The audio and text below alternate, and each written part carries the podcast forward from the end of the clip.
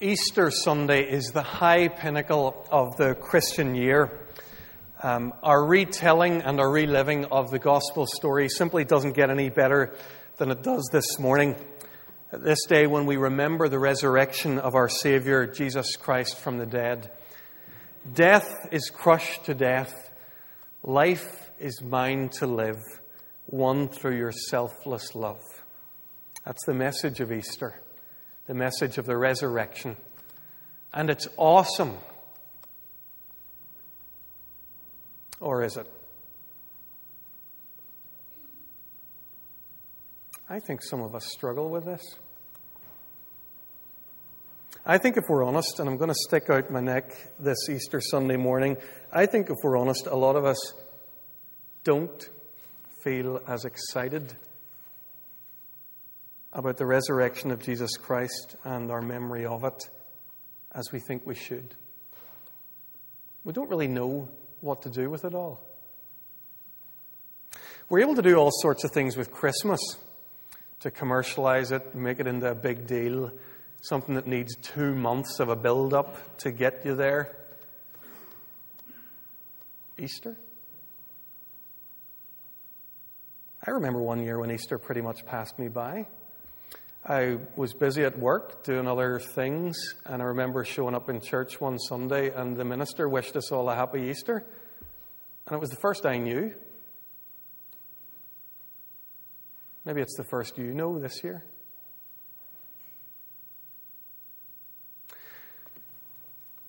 The resurrection's hard to get a handle on.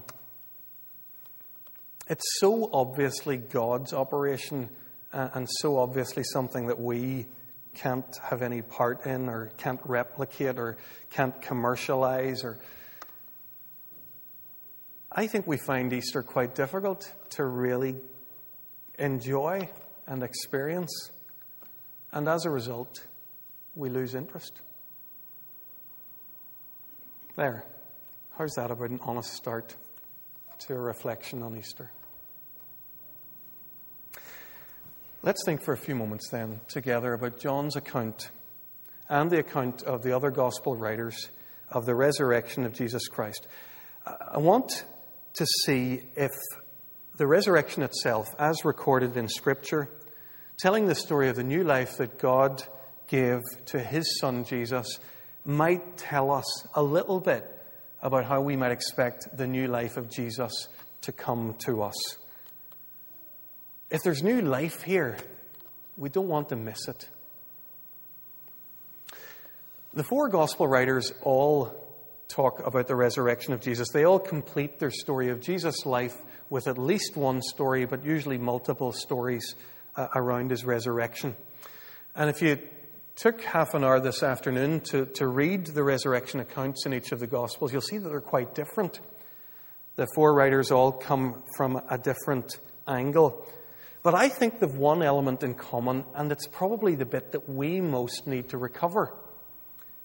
It's a sense of wonder and of astonishment and of surprise. Nobody's surprised here this morning that I'm talking about the resurrection of Jesus from the dead. The calendar tells us that this is the day we do this.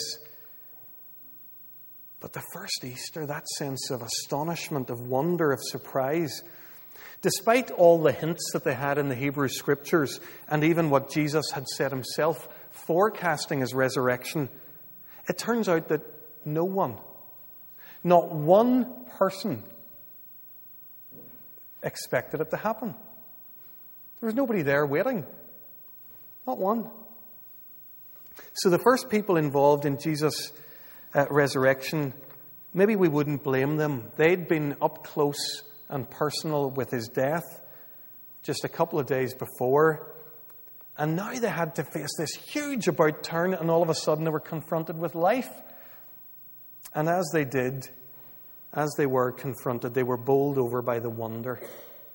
I want to very quickly guide you through what the four gospel writers say, but then take a step back and see some of the dynamics of these stories that we might otherwise have missed. Matthew tells us of Mary Magdalene and a woman whom he calls the other Mary. They make their way early on Easter Sunday morning to visit the tomb.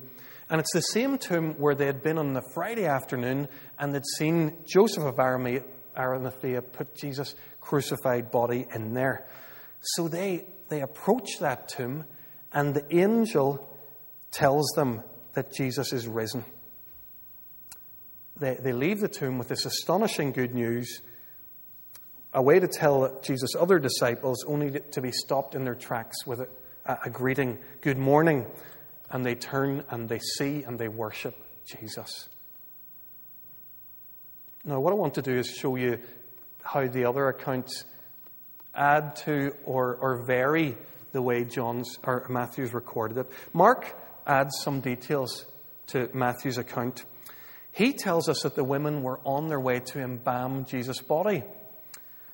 And as they're going, he gives us a really everyday insight. He shows us the conversation they're having on their way. They're saying to themselves, How are we going to get in at the body? How are we going to get in? We know there's a huge stone in front of the tomb. But when they arrive, they find that the stone's been rolled away and that the tomb is open. Surprise! This is just not what they expected. All their plans were for rolling stones away, and, and they didn't need to. So they expected to have a big problem, and there's no problem. They expected to do a particular and important job, and there's no job to do. So the whole thing's surprising. After they encounter the angel Matthew had told us about, then Mark describes the women's state of mind. He says that they were trembling and bewildered, and they went out and fled from the tomb. No wonder. No wonder. Luke tells a story, and he focuses in on the confusion of the women. There's a real sense in his story of the women going, What is this? What's going on here? And it takes the angels to remind them that Jesus had predicted all of this. That he'd be crucified and that on the third day he'd rise again. And so they rush to tell the other disciples. Just as the women had been confused and didn't know what to make of it, Luke tells us that the disciples don't believe them. Well, why would they? Why would they?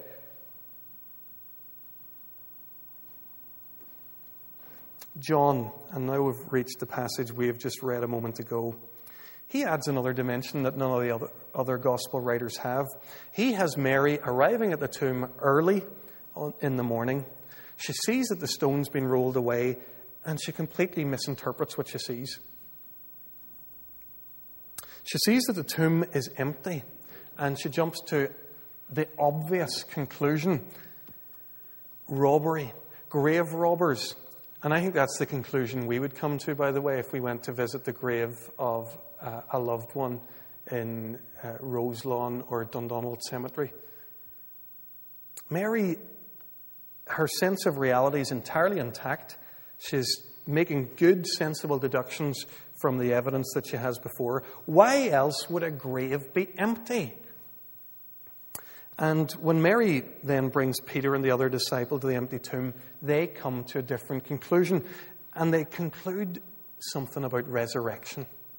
I don't know if you noticed it in John's account, why they came to that conclusion. We think John's probably the other disciple, so he's an eyewitness. He's writing what he himself saw that morning.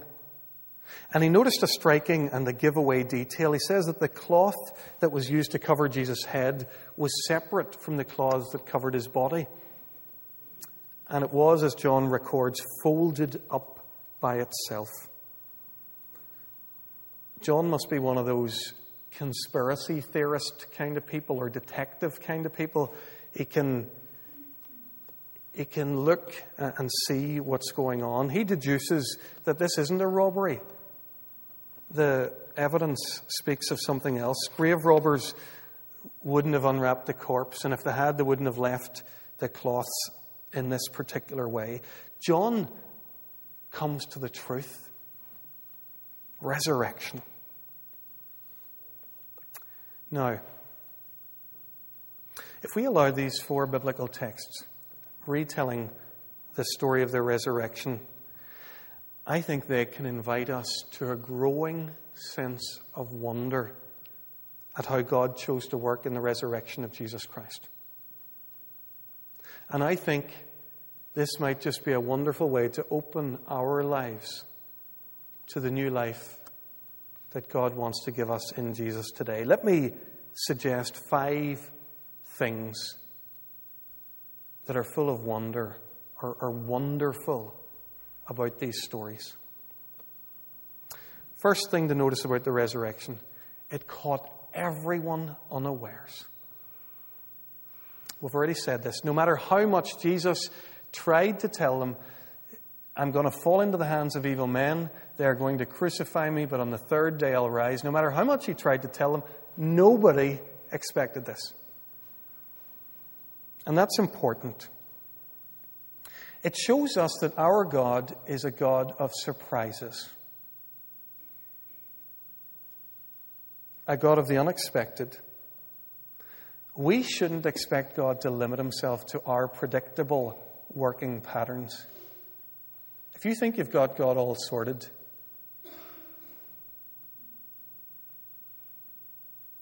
well, let me just say, we do, many of us.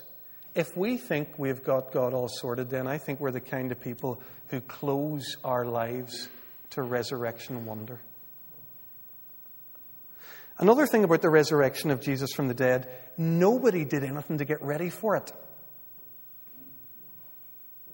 This isn't part of anybody's five year plan. There were two religious groups in the culture at the time who were very into getting ready for the Messiah, getting ready for God's coming. So there were the Essenes, they were separatists. They said this Jewish culture is a place where, where the Messiah is never going to show up. Let's take ourselves off to some remote part of the Dead Sea region and wait there for the Messiah to come. And then there are the Pharisees who stayed within their culture and they decided that by living some sort of hyper purity and by calling everyone else to that, they too would be sort of, sort of forcing God's hand, saying, Look, we're living good lives. You've got to come. So these two communities waiting for the Messiah, they aren't anywhere to be seen when the resurrection occurs. They're looking the other way. They totally missed it. It seems that everyone is a bit of a beginner in welcoming God into our lives. There aren't any experts. And I think that's probably a little disconcerting. We cannot make arrangements for God to show up and bring new life. That's not how it works. We can't say that we want 20 new converts this year or 30 people to progress to a deeper level of spiritual maturity next year. God and He alone brings new life. So, the resurrection happened by, took people by surprise. It happened without anyone planning it. And a third thing to notice, it was people on the edge of the culture, in this case, women, who played a crucial part in receiving this new life, discovering it. There are the recognized leaders, there are the Peter and John in the story. But it's Mary Magdalene, probably the most unlikely person you can imagine, who is the chief witness of the resurrection of Jesus from the dead. What do we know about Mary Magdalene? The only biographical detail we know is that she was possessed by seven devils before Jesus delivered her from them. What does that mean?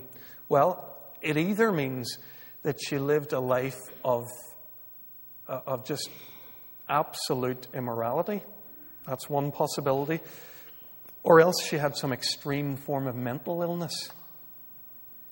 In either case, that's not the kind of person you make a chief witness at a huge event. The fact that she was a woman in a male dominated society just adds to that sense of her uh, disempowerment, her being on the fringe. And again, isn't that so interesting? When you consider how much we look to our megachurch leaders and our celebrity Christians, it's interesting that the likes of Mary is the one who gets closest to the new life that God is giving in Jesus Christ. Maybe we should stop always looking to the big guys and the important guys and start looking to the places where God told us we'd find Him among the poor, in the minorities, those who are suffering and rejected, and humble children.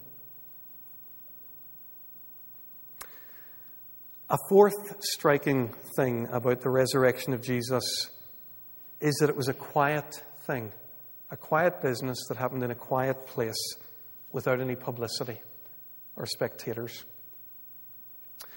Don't get me wrong, it was, a, it was a very dramatic experience for those who were in any way involved with it, but, but there was nothing about it to draw a crowd. That wasn't, it seems, the purpose. Eugene Peterson tells of his experience of the church trying to make a big deal of Easter. He says, When I was young, I played a trumpet. In Montana, where I grew up, Easter always took place just at the edge of winter. I was up at 5, 5.30 or 6 every Easter morning for a sunrise service. Everyone wanted a trumpet played on Easter. Uh, thank you, David, uh, for this morning. Everyone wanted a trumpet played on Easter. My lips numb with cold and a frozen mouthpiece, I was there playing cracked notes on some hilltop around our town. The whole point was that you made a lot of noise. This is important, and you let the whole world know that it's important. Well, says Eugene Peterson, the church didn't get that from these gospel texts. Interesting. Given how much we're into creating a sense of event, of our bright lights and our loud sounds, given how much we're into publicity, it's interesting that none of the way in which Jesus' new life came forth had anything to do with that. And bear in mind what we're talking about here, folks the biggest event in human history. And Jesus didn't bother with a press release or a PR guy. His new life comes quietly. The resurrection comes as a surprise to people who haven't planned for it, the kind of people who seem pretty unlikely, and it doesn't get as much as a poster or a tweet to draw attention to it. The fifth thing and final thing I want you to notice about the resurrection is that it made everyone afraid.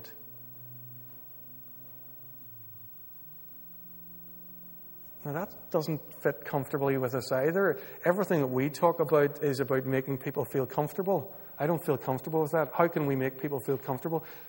The resurrection made everybody feel uncomfortable. The most common response to the resurrection of Jesus Christ in the gospel accounts we're told is that people were afraid. We're afraid when we're caught off guard and when we don't know what to do. We're afraid when all our ideas about how, how things are and how they should be are thrown out the window. We're afraid when we don't know what happens next.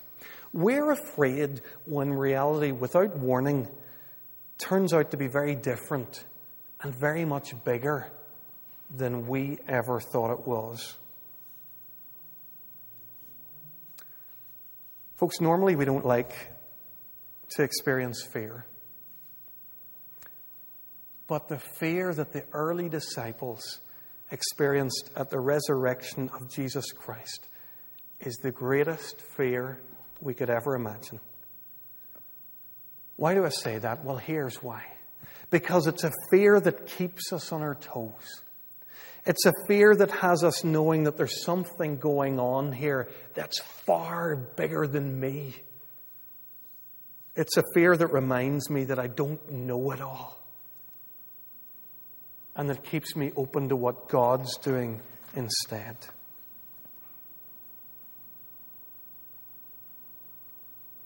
Let me close by sharing with you a moment of resurrection wonder from an unlikely source. Many of you will know the U2 song Beautiful Day at the beginning of the 2000, year 2000 album, All That You Can't Leave Behind. More of you will know it than think you know it because it was used as the theme tune for ITV's equivalent of Match of the Day for a few years in the early noughties. So if you were watching any uh, football highlights in those years, you know this song. Even if you do know the song and know it well, you might not know which song immediately precedes it in the U2 catalogue.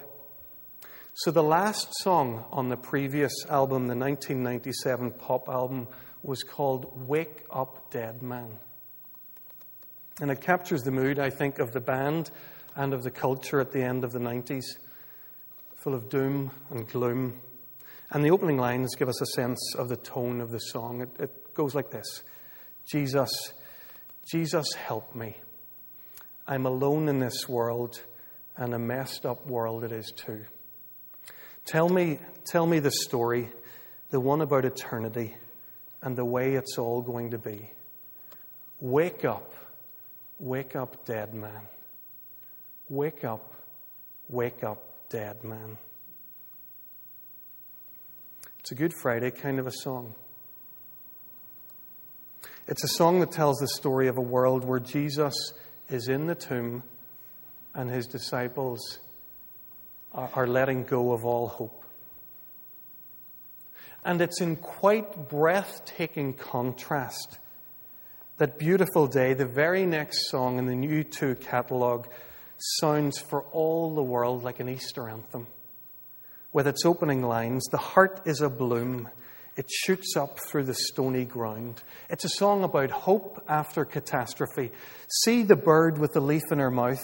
After the flood, all the colors come out. It was a beautiful day. Don't let it get away. It's the kind of thing that Peter and James might have sung together after Mary had come to them and told them the resurrection news. A dead man has woken up. A whole new life and a whole new kingdom has been born. There's resurrection. And it's a beautiful day. I began this morning by admitting that we maybe don't get Easter. We maybe just don't get a handle on resurrection.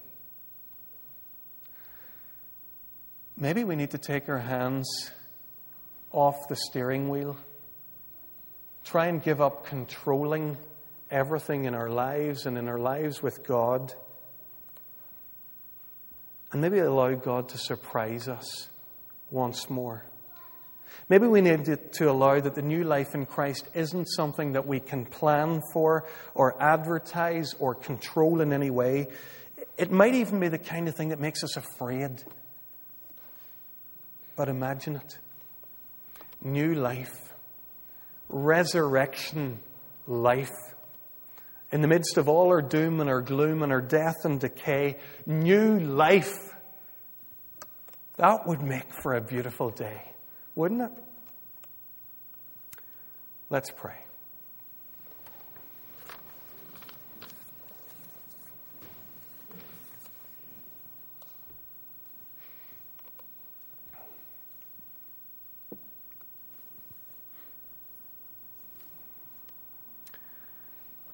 Father God, as we notice again in your word just how much the resurrection of Jesus and the new life that you brought him took his disciples by surprise, how it unsettled them, how it challenged them and stretched them. Lord, we recognize how much we have domesticated and shrunk in our experience of you. We genuinely think we know it all. We think we have all the answers about how you work or, or don't work in the world.